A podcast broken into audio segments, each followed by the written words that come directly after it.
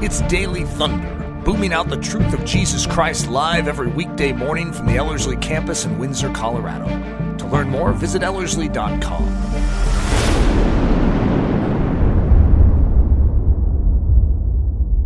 So with fear and trepidation, we enter into episode 2 of this series. I haven't even been able to debrief with you what episode 1 was like for you, but I know it's funny. It's territory that we know about, but it's not territory we're used to treading.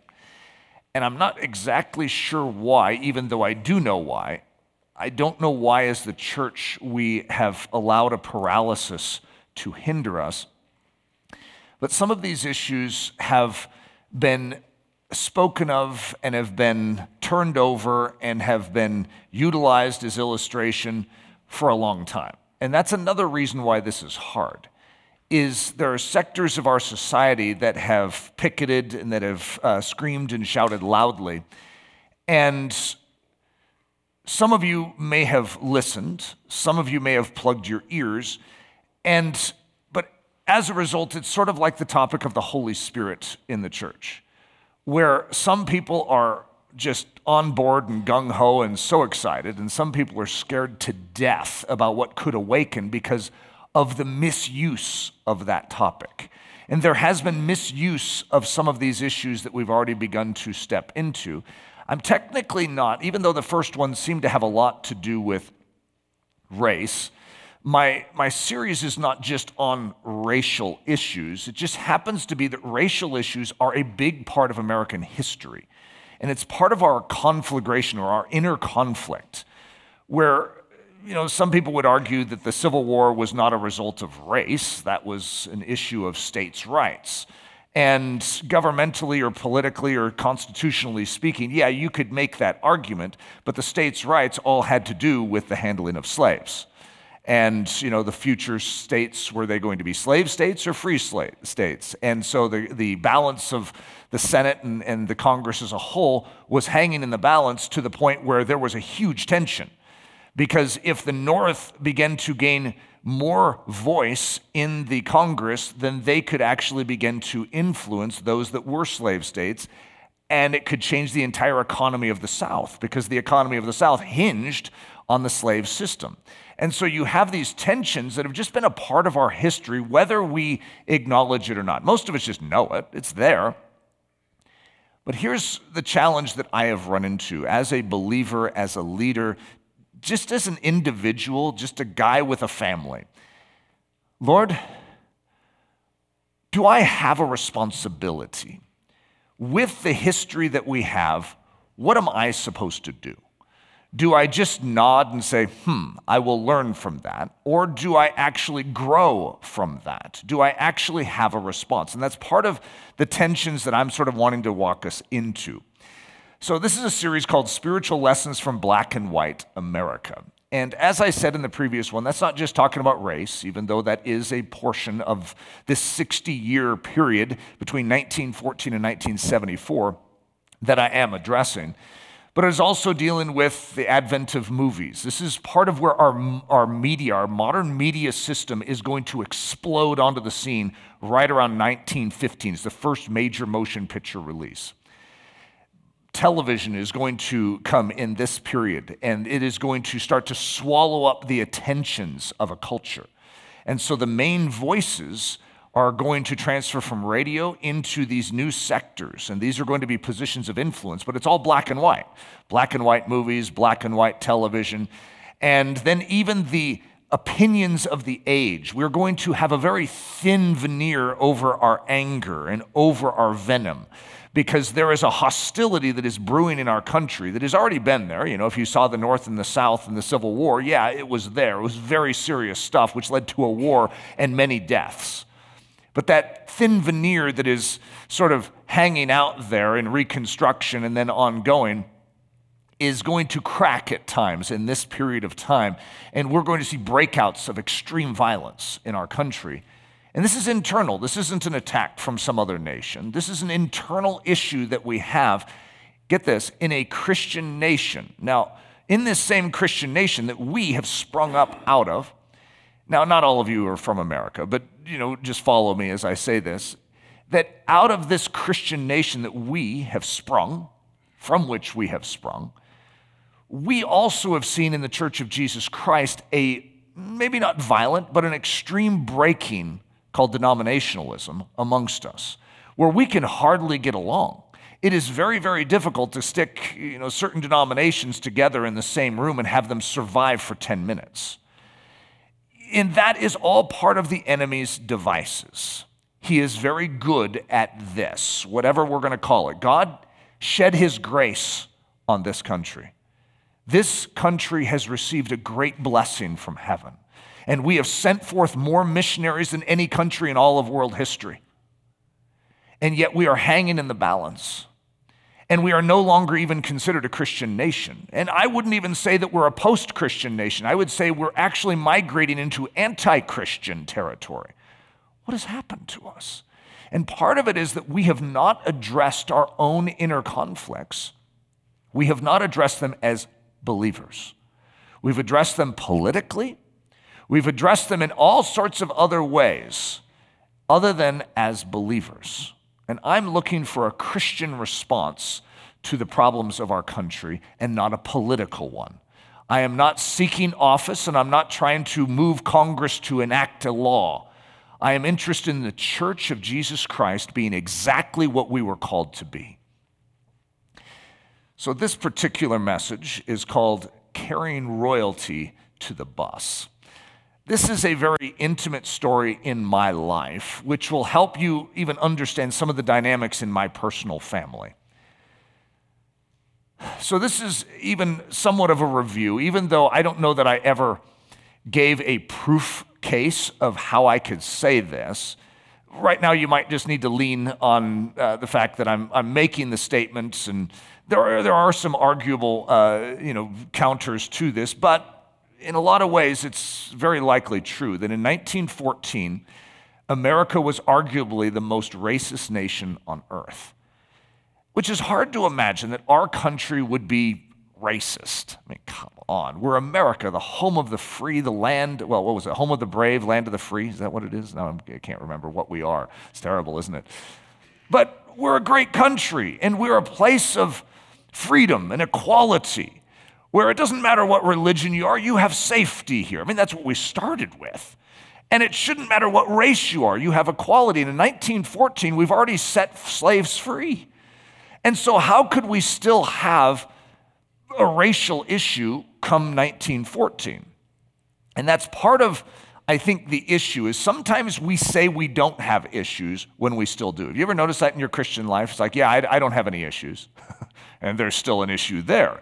And that's actually an important thing for us to realize in the story of America. I'm not trying to throw America under the bus. I love America. I'm not one of those anti-American guys that's just like, look, this nation stinks. However, I also don't want to be the idiot that says everything's fine, nothing to see here. We actually have some real issues that I don't want the wrong people trying to solve. I would rather have us solve them. The dangers of being a conservative first. So when you're a conservative, which you could say Eric leans conservative, but you're going to hear me say quite a few times probably throughout this series, I don't want to be defined as a conservative. I want to be defined as a Christian. And there is a distinction. A conservative has certain values and has certain predictabilities. Like you bring up Donald Trump, and a conservative is going to have a certain perspective that a liberal definitely doesn't have. And so a conservative is going to look at Donald Trump and try and overlook some of his harsher elements because we're conservative and we appreciate his policy. We just don't always appreciate his manner and the way in which he carries himself. But a conservative is going to be very gracious and forgiving towards certain things, whereas a liberal is going to see all of his flaws and emphasize all of his flaws and want him dead. It's a very distinct difference. It depends on which glasses you are wearing. I want you to take off liberal glasses and conservative glasses and throw them in the trash. I'm sick and tired of America being defined by either of those glasses. We are believers. In Philippians, it talks about a phreneo, an attitude, a mindset. You might as well call them glasses. And it's the glasses of Christ, the attitude of Christ, the mind of Christ. This is what we wear. We don't wear political glasses, social glasses, denominational glasses. We wear Jesus glasses. What the word says, we go with. We don't go just with tradition, we go with Jesus. So the dangers of being a conservative first. Oh, I'm a conservative. Well, what does that mean? It's that your Christianity sometimes ends up following political position instead of defining it. So when your Christianity follows a political position, that's actually dangerous. What you want is for your Christianity to define your views.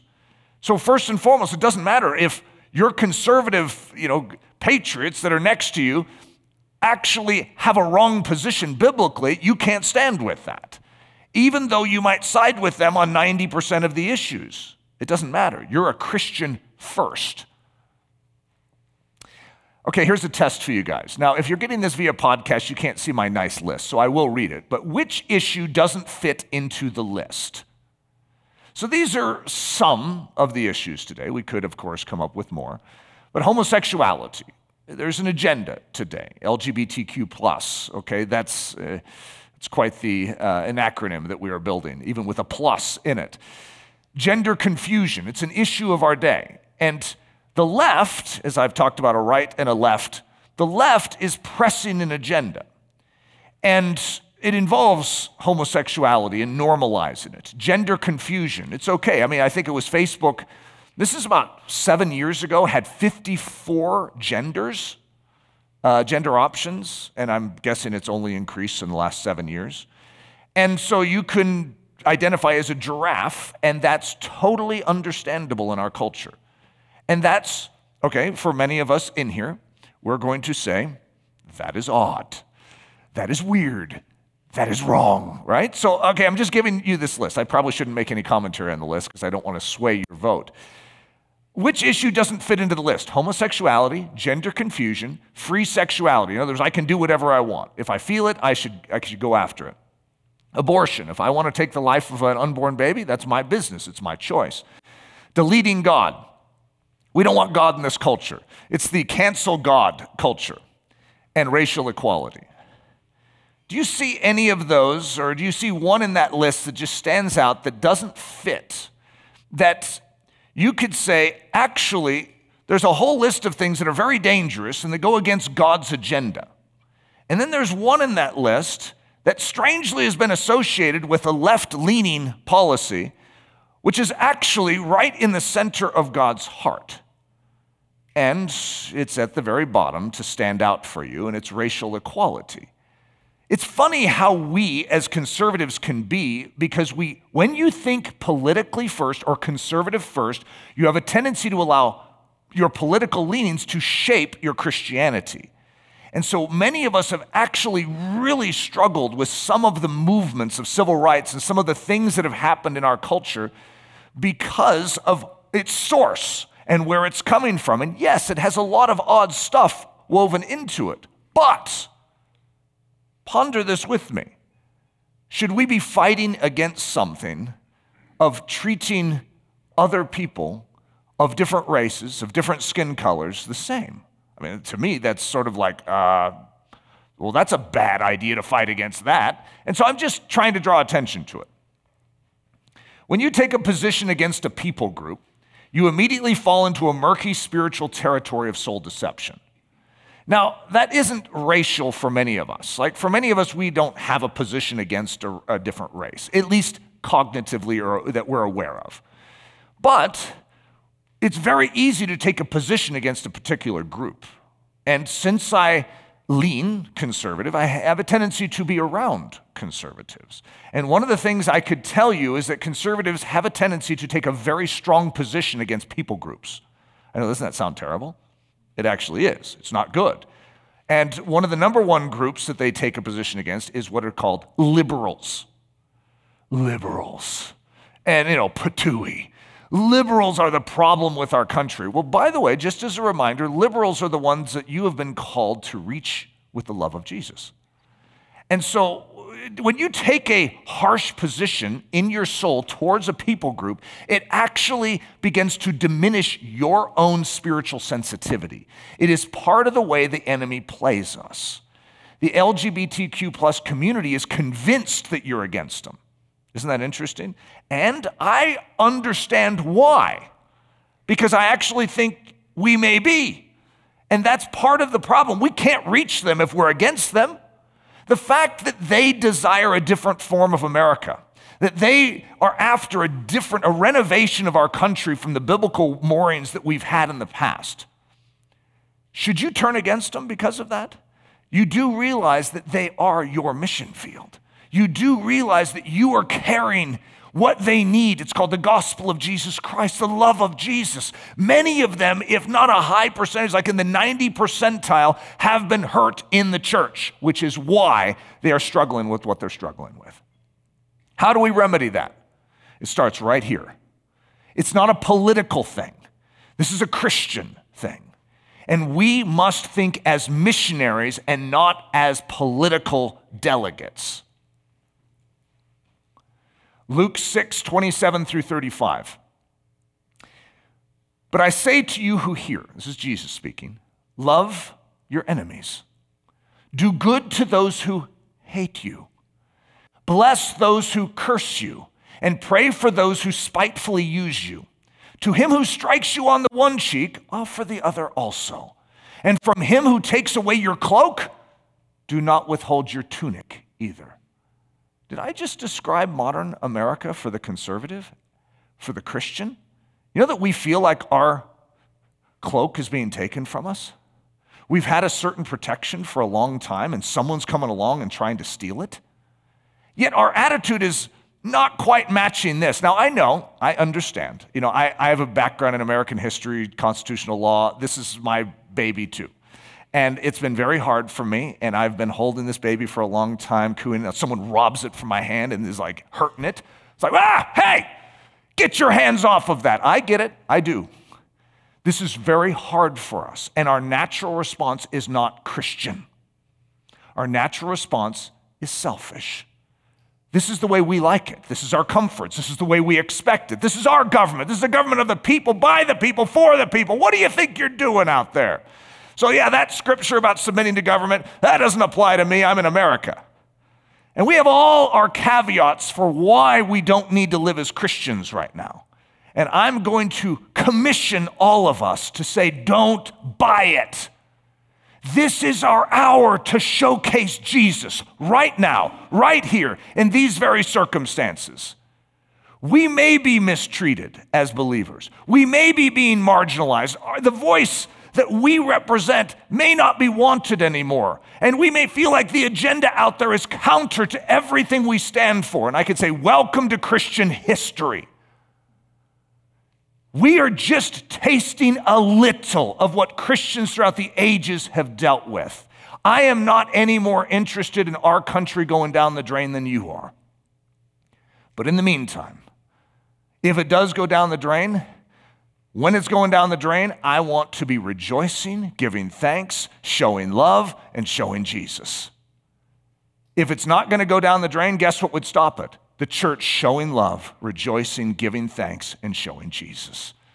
That is the only thing that's going to stop it anyways. So no matter what, we behave the same. We show Jesus. Give to everyone who asks of you, and from him who takes away your goods, do not ask them back. And just as you want men to do to you, you also do to them likewise. But if you love those who love you, what credit is that to you? For even sinners love those who love them. And if you do good to those who do good to you, what credit is that to you? For even sinners do the same. And if you lend to those from whom you hope to receive back, what credit is that to you? For even sinners lend to sinners to receive as much back. But love your enemies. Do good and lend, hoping for nothing in return. And your reward will be great, and you will be sons of the Most High, for he is kind to the unthankful and evil. What a statement. I don't know how many of you have ever stuck that final statement up on your refrigerator. He is kind to the unthankful and evil. Well, I don't need to be.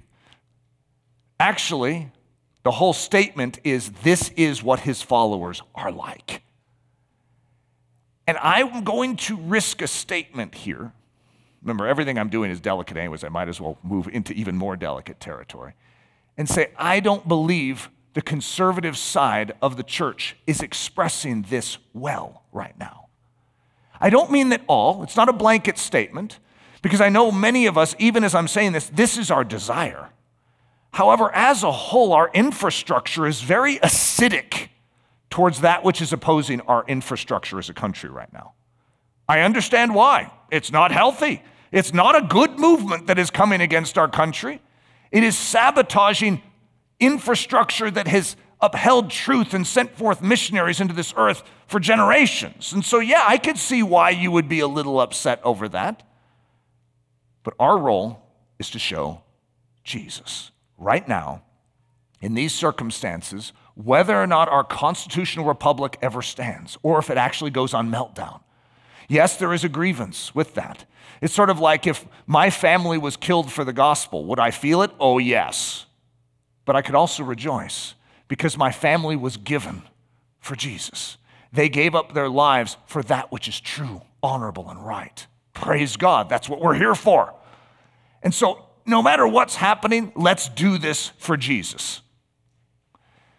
The bait of national honor, national pride, and national preservation. This is my homeland. This is a great bait, and this has led to some of our worst sins as a country. Now, ironically, patriotism is one of the great value points in most countries. You would say, okay, what is the number one virtue in this country? Patriotism. And yet, what is the number one weakness in our country oftentimes? Patriotism. Because you can overlook everything I just read about being Jesus to someone under the banner of patriotism, to the point that you'll actually kill them too. I know, this is a debatable point. I'm heading into some dangerous territory here. But patriotism is a canopy or a banner under which we have done a lot of misdeeds. So when the British tried to tax us for tea, now I happen to be rather a big fan of the American Revolution and the fact that we won it, and the fact that the British still do not control us and we're not under their thumb. Praise God, and that's always been part of the storyline. However, what was the response? Well, it was something known as rebellion, right? And we're not going to take that. No taxation without representation. And so the response, this has been since the very beginning of our country. We are John Wayne-esque.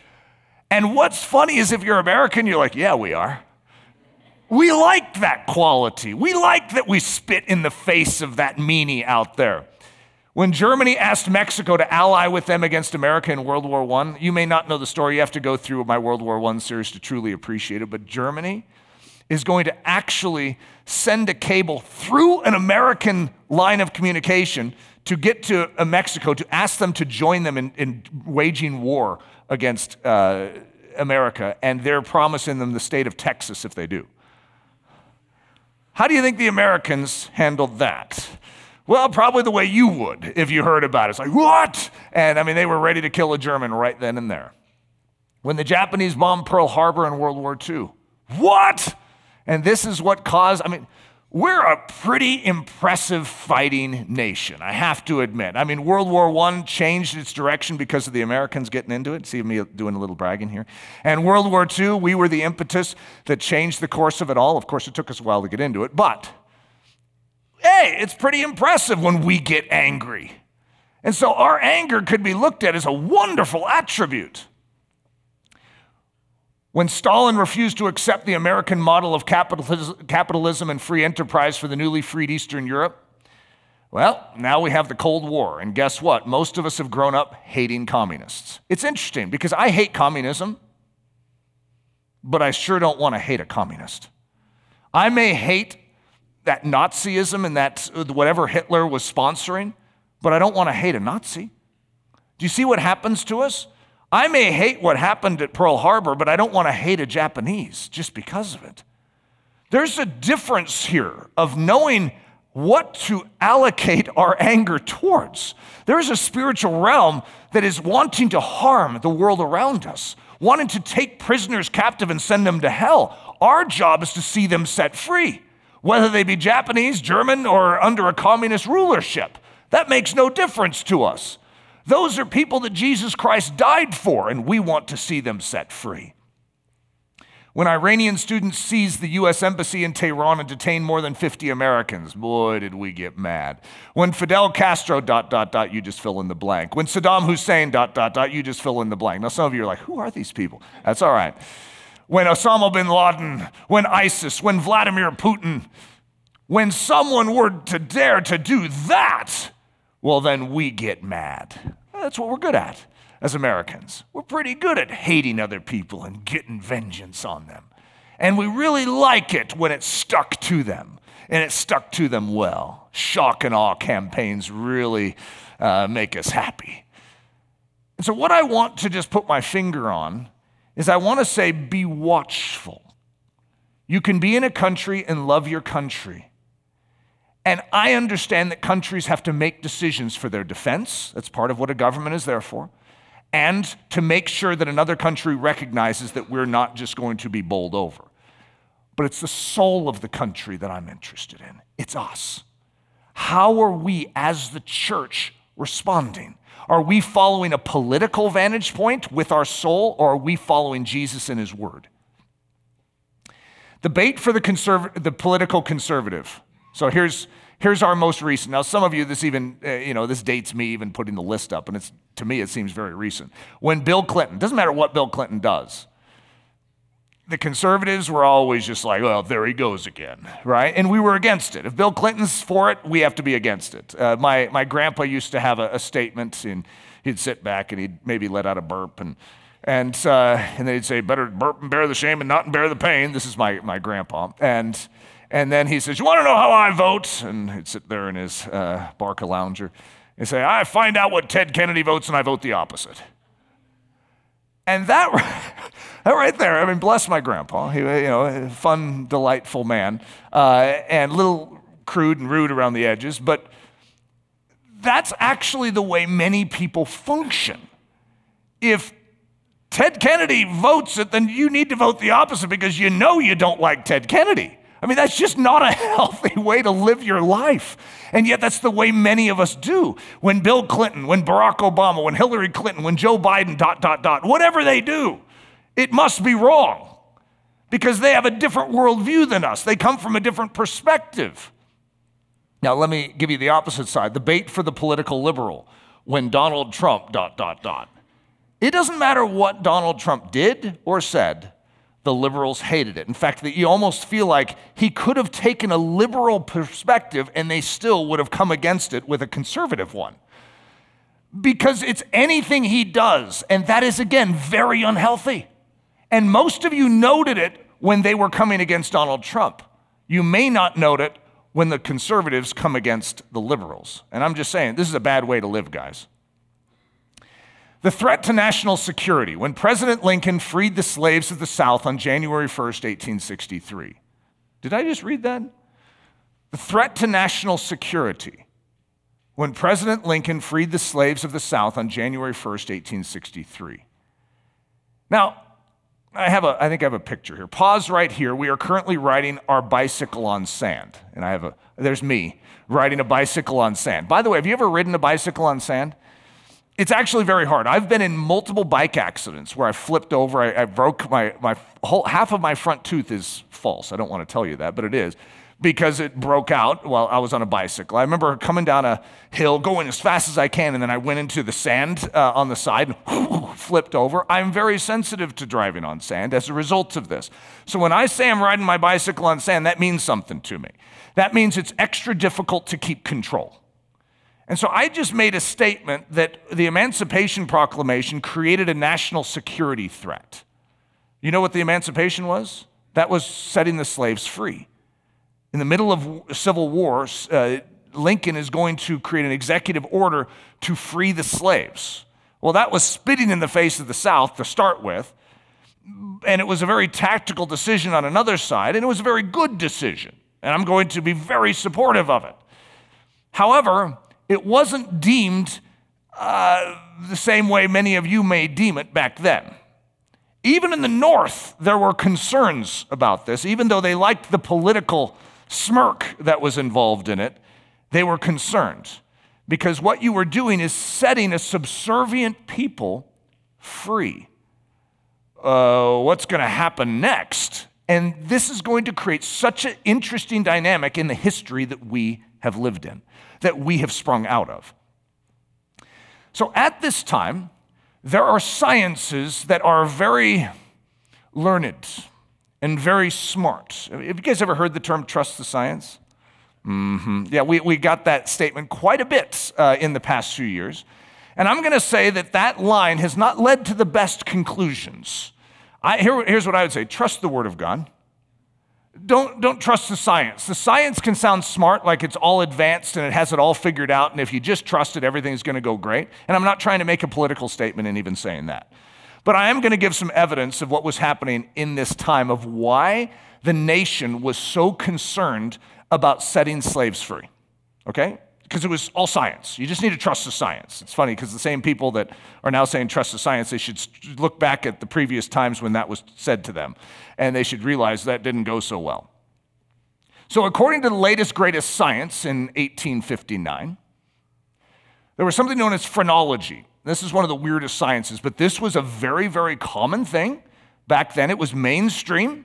And most of the learned people were studying and reading up on this and nodding along going, yes. So it's a theory taken seriously for a time in the 18th and 19th centuries that human characteristics were reflected in the relative growth of the parts of the brain and that these could be detected by palpitation of the skull bumps, which, it was claimed, conformed to the shape of the brain. That helps, doesn't it? And all of you are like, yes, and now I understand what phrenology is. But here's what I want you to see is the conclusions out of this science. These are hard facts back in 1859, right before the start of the Civil War. These are the statements being made. There is a book that is going to be released of an expert in phrenology that is going to make very distinct statements about the black people and about Jewish people. Listen to Orson Fowler, who was the author of and the scientist in this.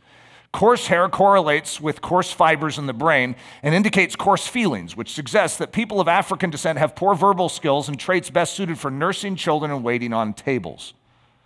Now, remember I said I was writing on sand here. I mean, even to put that quote on the screen is so detestable and wrong that this was said. But the reason I'm showing you this is to show you our history, to recognize what we are coming out of, that we have trusted science to be our lead.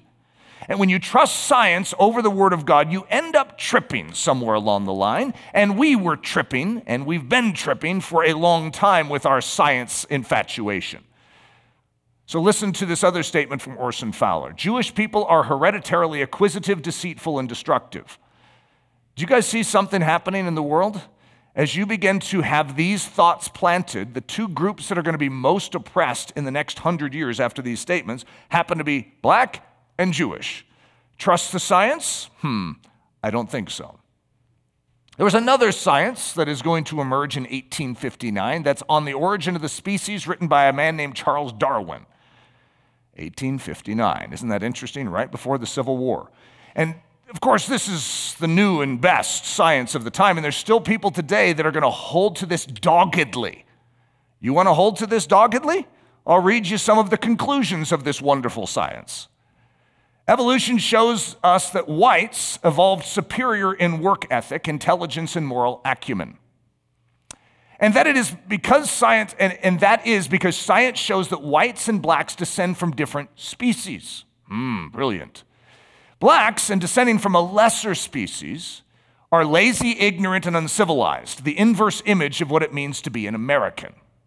So an American is the opposite of being lazy, ignorant, and uncivilized. And so this other species that has bred the black race is a lesser one, and it's definitely not American. You see that? You see that implied in there? This is not American. This is something different. It's from a different line, a different animal in the past. Blacks, and descending from a lesser species, are inclined towards violence and savagery, and therefore, like any wild animal, must be tamed. Trust the science? How you guys doing with that? Do you see why when we are starting to repeat the same exact things just from a different political vantage point? This is political. Political science is what this is. This is actually manipulating culture according to a design politically. And when you have science that aids and abets what you want for your country, it actually can disturb the very essence of what Christianity is. Christianity has nothing to do with these thoughts. Nothing. At all. That is so opposite of everything God teaches in His Word. Not even close. First of all, we didn't evolve. We were created by God Almighty in His image. There isn't different strains that are coming together and one's lesser and one's greater. A bunch of bunk. By the way, did I tell you what bunk was? It's really stinky bad stuff. So there's a character named Mary Lee in 1865. This is after the Civil War is over, and you have something known as Reconstruction that is taking place in America. The political system has completely been remodeled now. Uh-oh. So this is what she says. Political reconstruction is inevitable now, but social reconstruction we have in our hands and we can prevent. Social reconstruction, what does she mean by that? Well, up to this point, the whites are over the blacks. They're tamed. The blacks are tamed. And so Mary Lee is expressing something on behalf of an entire society. We don't need to let that change. And so though the blacks have been set free and now they are considered under the Constitution equal, it is now something that is termed equal with separation. This is the beginning of something known as segregation. So, okay, we're going to say they're equal. All right, not everyone believes that, but the government says it, right? They're equal, but with separation. So here's a big word for us. Prosōpolēpsia. How do you like that one? Prosōpolēpsia. So prosōpolēpsia is a rather ugly thing. And the Bible uses this word. It's a Greek word, and it means discrimination. It means favoritism of one over another, pushing one down so that another can rise. Huh. That sounds sort of similar to something we're talking about right now. So I'm going to call this rationalized prosōpolēpsia. I'm doing this for the good of my family, my community, my state, and my country. If you genuinely believed that a black person was a threat to your society, which I can't speak for those in the South of how they thought. I know what they thought because you can read it, but they felt that the black people were a threat. They didn't see them as able to be civilized and learned, and that they would actually harm if they had the chance. They would steal if they had the chance.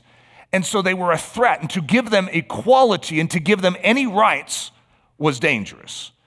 And so the Southern society wanted to quell their vote. They may have a vote, but they want to quell their vote. They want to intimidate their vote. They want to sway them away with violence, which is where you're going to see the initial rise of the Ku Klux Klan.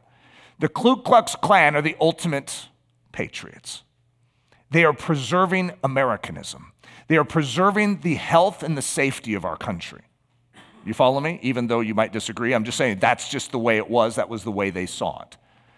I'm doing this for the good of my family, my community, my state, my country. Prosōpolēpsia. By the way, I have to put the pronunciation up there every time because I need it as a help to say this word. So this is what it means. Considering someone better than another because of clothing. That would be prosōpolēpsia. Considering someone better than another because of education. It's like you see someone who's uneducated, you see someone who is educated. Well, you give more value to the educated guy. I mean, it just sounds a lot smarter, right? That's prosōpolēpsia. Actually, God is going to go out of His way to say we don't do that in the kingdom of heaven, which means He doesn't do that. Isn't that an amazingly encouraging statement to realize that God has no prosōpolēpsia? He doesn't actually show partiality based on your knowledge of the Hebrew and the Greek. Oh, praise God. Some of you are like freed all of a sudden. To realize that God doesn't have this. Considering someone better than another because of wealth. Oh, guys, look at this one. This one applies. Consider someone better than another because of skin color. You know, that is so utterly ridiculous when you're staring at the scripture to even come to a conclusion like that. But the culture that we have been in and been brought up in, this has been a heavy-duty influence. And when you follow the cultural mindset instead of the biblical one, you can really get off course and quick. Romans 2:11, for there is no partiality or prosōpolēpsia with God. None. Zero. Zippo. It doesn't exist with God. James 2, 1 through 9. My brethren, do not hold the faith of our Lord Jesus Christ, the Lord of glory, with prosōpolēpsia, with partiality. Do not live your life, your faith in Christ, with prosōpolēpsia. It doesn't work. For if there should come into your assembly a man with gold rings in fine apparel, and there should also come in a poor man in filthy clothes, and you pay attention to the one wearing the fine clothes and say to him, you sit here in a good place. And say to the poor man, you stand there, or sit here at my footstool. Have you not just shown prosōpolēpsia, or partiality, among yourselves, and become judges with evil thoughts? So now imagine, this is like looking at a church situation. Someone comes into your gathering, and you treat one better than another. But what if our gathering is a country? And someone comes into your country, and you treat some as better, and some, you say, you sit here in a good place. Or here, that's not what you say to the poor guy. You say, you stand there, sit here at my footstool.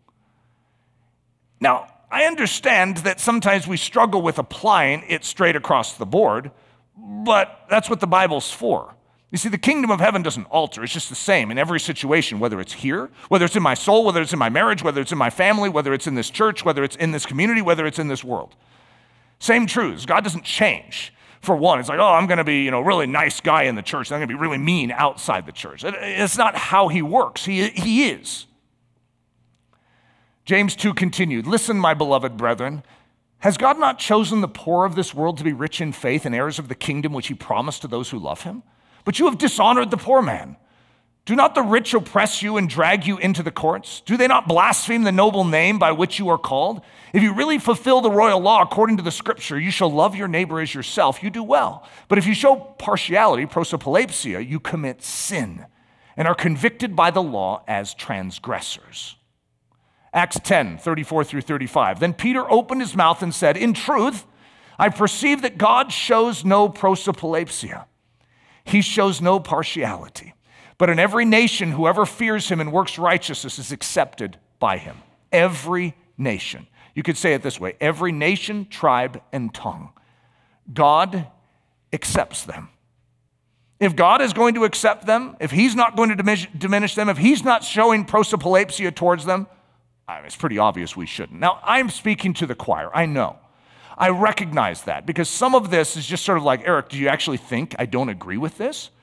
Part of it is recognizing our root system, the soil from which we have come forth, so that we can better address what is happening in our country right now. Has prosōpolēpsia been exhibited in our country? I don't know if you have a clear answer to that. I'm just going to tell you if you haven't figured it out, yes, it has. 40 acres and a mule, William Tecumseh Sherman's promise to those oppressed. Now, unfortunately, this is one of those things that's going to come up in every liberal discussion, 40 acres and a mule, 40 acres and a mule. And as a result, the conservative can say, I'm sick and tired of hearing about 40 acres and a mule. William Tecumseh Sherman, an extension of Lincoln's agenda, is going to promise these freed slaves 40 acres and a mule as part of the package. In other words, they're not just being set free and then left bereft of anything. They have no money. They have, only the ability to, grow cotton. It's like, what am I supposed to do with my life now? Well, you're going to get 40 acres and a mule. It's like, oh, wow. Oh, what a great situation this is. Everything is turning for the black person in this country. Upon assuming the U.S. presidency after Lincoln's assassination, remember Lincoln's going to get shot. This is, by the way, a large part of that. Andrew Johnson issued a proclamation. So Andrew Johnson was the vice president. He's going to assume the presidency. And he issued a proclamation that Sherman's allocated lands in South Carolina be returned to their original Southern owners if these Confederates would take an oath of loyalty to the Union. So all these blacks that were set free with their 40 acres and a mule suddenly don't have 40 acres and a mule. And this has been harbored for a long time, which is why it keeps getting brought up. And when the conservatives just say, will you shut up about the 40 acres and a mule? Do you know that doesn't solve the issue? It's a real grievance. Now, there are two different ways to handle a grievance. If I'm pastoring someone, I'm going to say, you need to let that go. You need to forgive that. However, on the other side, if you're part of what they see as the problem and the ones who don't give the 40 acres and a mule, then you look back and go, okay, all right, I don't know what I had to do with that. I mean, that's a long time ago, and this is classic, for all of us today. It's like, I'm so sorry. I don't know what to say. And this is where the sensitization comes in. And say, okay, there's a very real grievance that has been carried, like a feud throughout the decades. And it's good for us to know that it exists. Years and years and years of this. It's not just one time where there was 40 acres and a mule. This has been over and over again. You have equal rights. You have a vote. And then if you try and vote, you get lynched. That doesn't work very well. In other words, you begin to recognize that this country says one thing with its mouth and doesn't deliver in the other side. What does this lead to? Well, this leads to bitterness. It leads to resentment. And this will actually eat at the soul of our nation. Is there a better way to handle this? So right now we have two extreme sides. We have the BLM, riots, cancel culture, woke on one side, and then we have the January 6th venomous diatribes, caustic nationalism on the other. Now, for those of you that lean right and conservative, you're a little offended by my description there. It's like, excuse me, but you sound like one of those liberals describing it. I have listened to conservative pundits. I'm conservative. Remember, I lean conservative. I don't want to be defined as conservative. I'm a Christian. But I understand and have a greater empathy, easier, for the conservative argument. And so I understand where January 6th comes from. I understand what's going on. I understand why it really offends the conservative with how it was handled, right? I get that. But there are venomous diatribes. The way that Donald Trump speaks about his opponents is derogatory. It's not the way Jesus speaks about those that oppose him. The way that the pundits speak of what's going on in our country and the way they speak of the liberals and the liberal leaders is they will call them out by name and criticize them and treat them as filth. That's how they're doing it. Just calling a spade, guys, and I'm saying that's not how Jesus does it. So therefore, it is an extreme reaction that is unhealthy, it is not showing Jesus, and it's actually not going to solve anything. What it leads to is another civil war. There is one solution, and that is Jesus. Jesus is actually the solution. You can handle every problem politically and socially with an external man-made solution. I've watched this happen in Haiti for generations. Haiti has problems. And there has been, I don't know what it is, like $20 billion of aid that have been poured into that country. That is a lot of money. Enough money, I don't remember what it came to, but it was like each person in the country would have like, it was like $100,000 or $1 million. It was like something so massive. And yet, it's totally impoverished. It's like, what just happened to all that money? You see, the system itself is unhealthy. And the only way to fix a system is you need to get at the root of it. When you have a national religion that is voodoo, which is not just anti-God, it's pro-Satan, what you have is an unhealthy system that needs to be addressed with the gospel, not just with aid. You can have social justice on your mind, and as you're hearing some of these things, you're going to bring equality back. Actually, that's not what I'm after.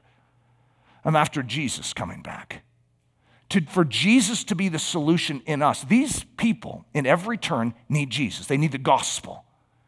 And so, as we walk through this, that's what I want us to be meditating on. Repentance. Giving up an old mindset for a new one. This has happened throughout American history. We have quite the history of repentance. The repentance of slaveholding America. Now, whether or not everyone repented, there is a certain level of repentance that took place. Like, you know what? I think we're doing something wrong here. So this is what the change of mindset was. From, quote, black people should have no rights, end quote, to, quote, black people should have equal rights. Oh, but they still should be separate. We're going to actually set black people free, but we're going to then segregate from them. And this is what's going to be called the Jim Crow laws, which I began to give you understanding of in the first episode. And it's this whole season of time up until the mid-1960s that there is going to be this segregation. Maybe I should say the 50s, mid-50s.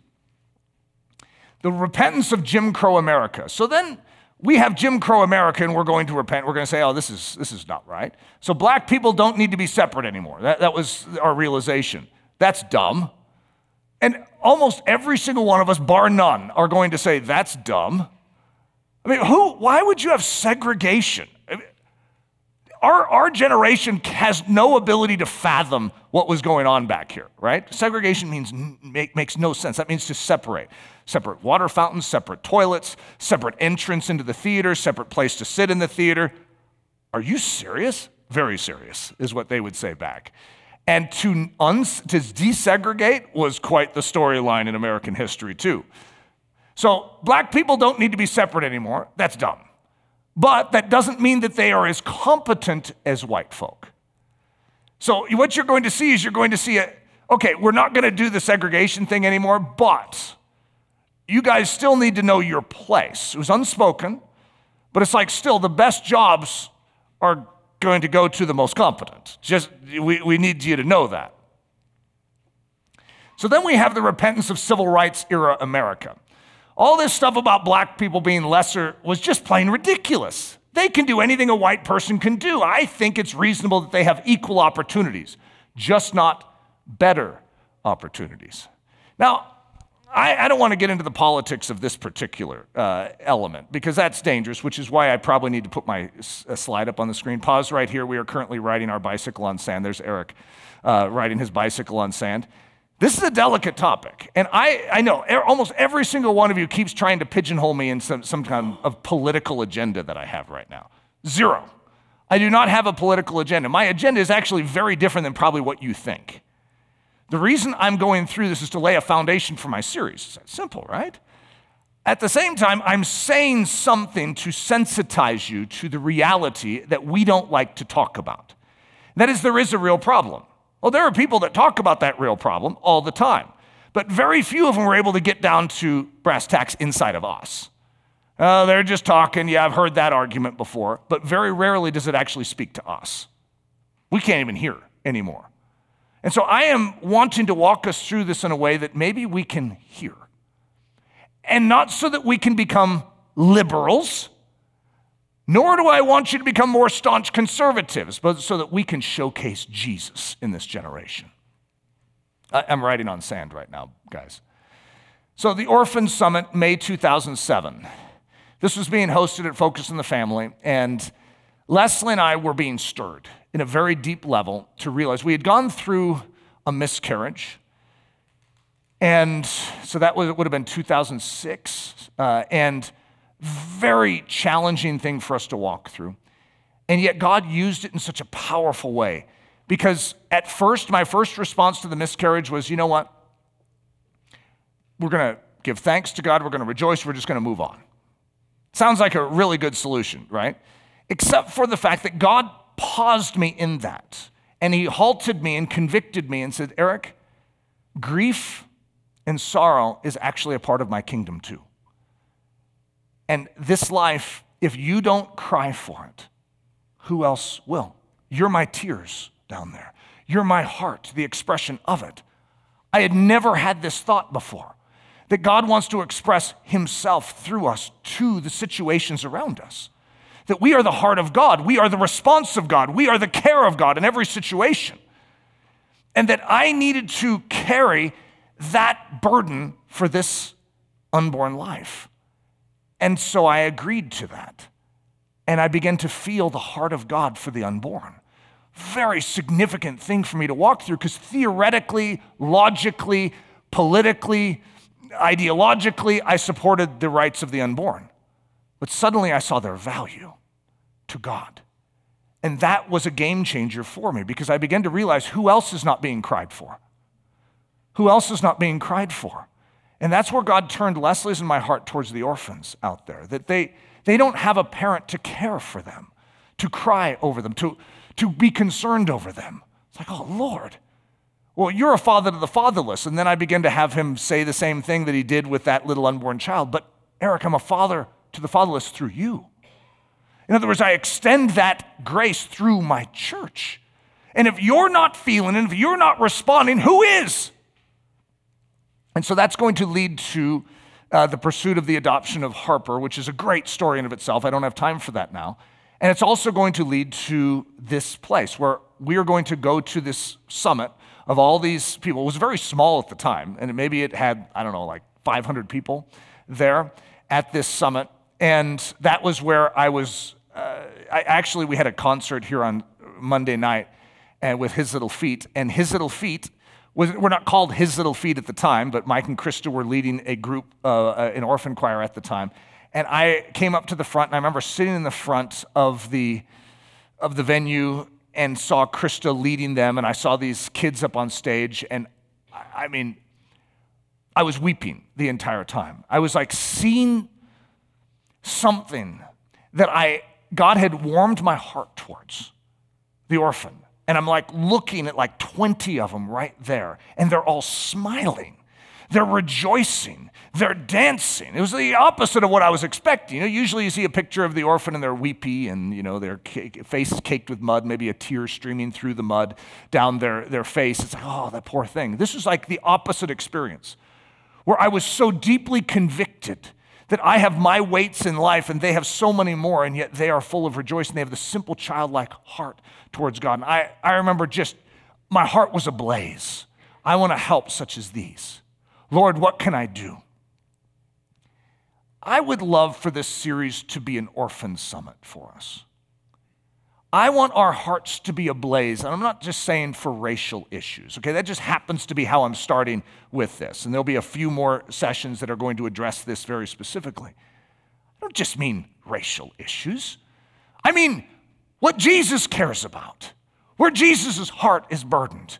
Most of us ideologically and theologically have it figured out, but we have never had our hearts set aflame for what sets his heart aflame. We are his tears. We are his hands. We are his feet. If we don't do anything, who's doing it? We're leaving our job to people that don't know God to respond to the issues. They see an issue. We don't. They respond to it. We complain. Instead of saying, Lord, this is our job. Please show us what we are supposed to do to be your hands and your feet. Quote from the Orphan Summit. I still remember this moment. This lady was up in front. It was a great speech, and she said this. It's high time we start realizing that these precious little orphan children are just as valuable as we are in God's eyes. And God is going to interrupt this, and he is going to speak something to me that has been very, very important in my life. And here it is. I'm saying a quote from the Holy Spirit. A quote is a very dangerous way of saying it, right? And because it's usually an impression would be the best way of saying it. No, Eric, don't take the bait. These precious little orphan children are not just as valuable as you are in my eyes. I want you to treat them as more important than you. These little ones are heavenly royalty. Now, what I just gave you, if you were to try and apply it to the political realm, could really mess you up. I'm not trying to ask you to apply it to your politics. I want you to apply it to your Christianity. Philippians 2:3-5. Let nothing be done through selfish ambition or conceit, but in lowliness of mind, let each esteem others better than himself. Let each of you look not only for his own interests, but also for the interests of others. Let this mind be in you, which was also in Christ Jesus. These are the glasses. When you wear the Christ glasses, everyone around you is more important than you. And especially those that are oppressed, that are burdened, that are imprisoned, that are hungry, that are thirsty, that are naked. Special place in God's heart. That's his royalty right there. And how you respond to them is the essence of your Christianity. Sheep to the right, goats to the left. How do you respond? How do you express your Christianity? We cannot be healthy in our Christianity if we turn a blind eye to the very thing God is desiring to work through us. Sarah Mae and Alice, royalty sleeping on my couch. So this group that was up on the stage dancing, I was so moved. It's like I wanted to get to know them. I'm sure you felt that on Monday night when the kids were there. It's like, so can I like strike up a friendship with these kids, or do I just need to watch them on the stage? Because it's so moving. It's like, oh, they're so precious. Well, Mike, the host home for these two girls fell through, and so he calls me up and says, I know this is last minute, but could you and Leslie actually house two of our girls tonight? It's like, oh, I mean, that's like saying, would you like a truckload of jewels delivered to you today? Yeah, I'll take that. Absolutely. I mean, this was like I just struck it rich. I just won the lottery. I get to house two of these little girls in my house. So that night, Mike and Krista came over. We stayed up till I don't know if it was the night before they stayed over. And then the next night, Mike and Krista came over. We talked for 6 hours. The girls fell asleep on the couch. And then they needed to leave, and they had their bus outside. And they needed to somehow get these sleeping girls from the couch to the bus. And first of all, I felt so privileged, my house was blessed having them on my couch. These are girls that were rejected in their life. The culture around them had rejected them. They were the lowest rung in their culture. And yet somehow in my eyes, I felt like I had some of the most precious people in the world literally on my couch. I was the most blessed guy on earth. And I had the privilege, Mike carried one of the girls, and I got to carry the other out to the bus. Still to this day, ranks as one of the most precious spiritual experiences of my life, saying, Eric, there it is. This is what I want you to do. This is how I want you to live your Christian life. I want you to put value on those that others don't put value on. And I want you to be willing to use your couch and your strength to carry them forward to me. The kingdom progression. We start with I am better. It's really not a good place, and you really don't want to get stuck there, guys. America has been stuck there in the past. But then there's a progression. Oh, no, I'm not better. I'm equal. And then you really start to get your game on when the Spirit of God comes in and convinces you, no. They are royalty, and it is my great privilege to serve them. You see, where they are better than you.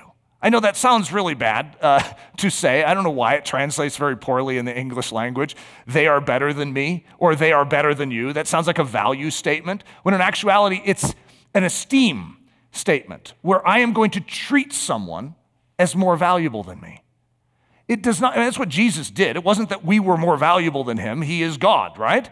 But he treated us as valuable. And the way he acted, he said, I will give up my life for you. And this is the attitude, the mind of Christ. The privilege of carrying royalty to the bus. Nothing quite like it, guys. See, some of you are jealous. You're like, how come Eric got to have them sleep on his couch and carry them out to the bus? Hey, God, what am I, chopped liver? I want the opportunity. I'm like, that's exactly what you want right there. And that's what this series is about. It's about beginning to take our rancid history, or the rancid part of our history as America, and begin to apply Jesus to it. To say, okay, we can't change it, and I don't want to cancel it. I don't want to remove it. That's the storyline. That's actually just what happened. So what do we do about it today? How can we change the storyline? If that were Jesus, so two Chinese Christians are sitting in a cell, dirt floor, frigid cold in the middle of the winter. They both have a thin blanket to keep them warm. They're both strong Christians, and that's the reason they're in this cell in the first place. And God's speaking to one of the Christians because he's shivering under this blanket, and he looks over at his buddy who's shivering under the blanket. And God speaks to him and asks him a question. If that were Jesus sitting next to you, would you give him your blanket? And he looks over at his buddy and he's thinking, if that was Jesus, if I was sitting next to Jesus in a prison cell, the one who gave his life for me, and I had the privilege of sharing the little I have with him, of course, I would give him my blanket. And even though he was shivering, he removed the little covering he had and wrapped it around his brother. Because if that were Jesus, it would be my great honor. Matthew 25:40, the king will answer and say to them, assuredly I say to you, inasmuch as you did it to one of the least of these, my brethren, you did it to me. You're sitting in a culture next to Jesus. And I want you to consider taking the thin blanket from off your shoulders, your own self-defensiveness, your own protection, your own comforts, and I want you to drape it around the shoulders of the one next to you. And that one next to you might stink, might have a rather bad attitude, might be rather proud and arrogant. It makes no difference. I want you to begin to serve. I want you to think of giving the little you have to help those around you instead of self-protecting. So what am I after?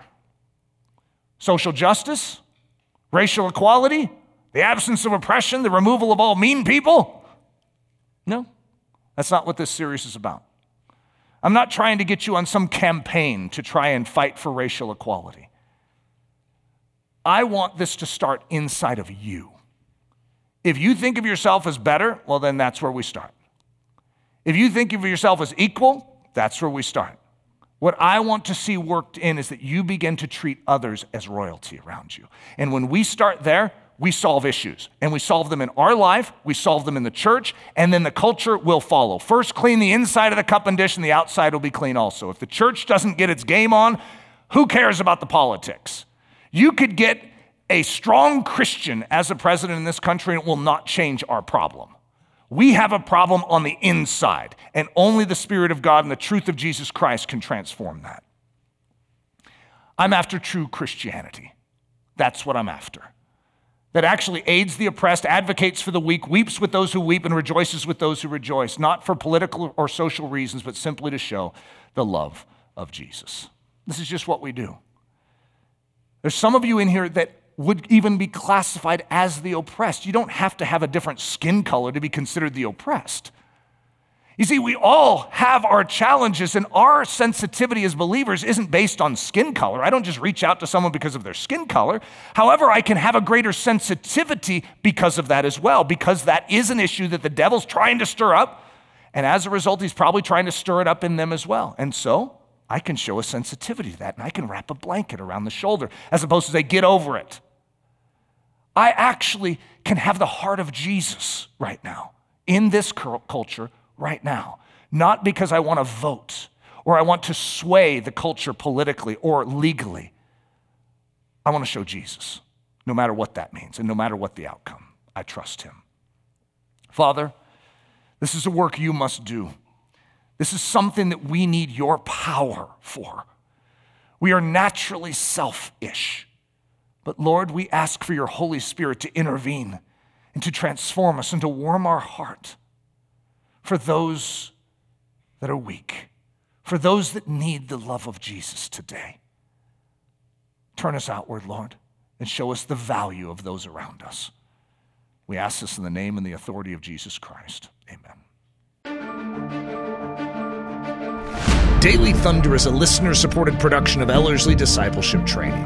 At Ellerslie, we are laboring to rouse the Church of Jesus Christ out of its lethargy and build brave-hearted Christians for such a time as this. Daily Thunder episodes are released every day, Monday through Friday, from our campus in Windsor, Colorado.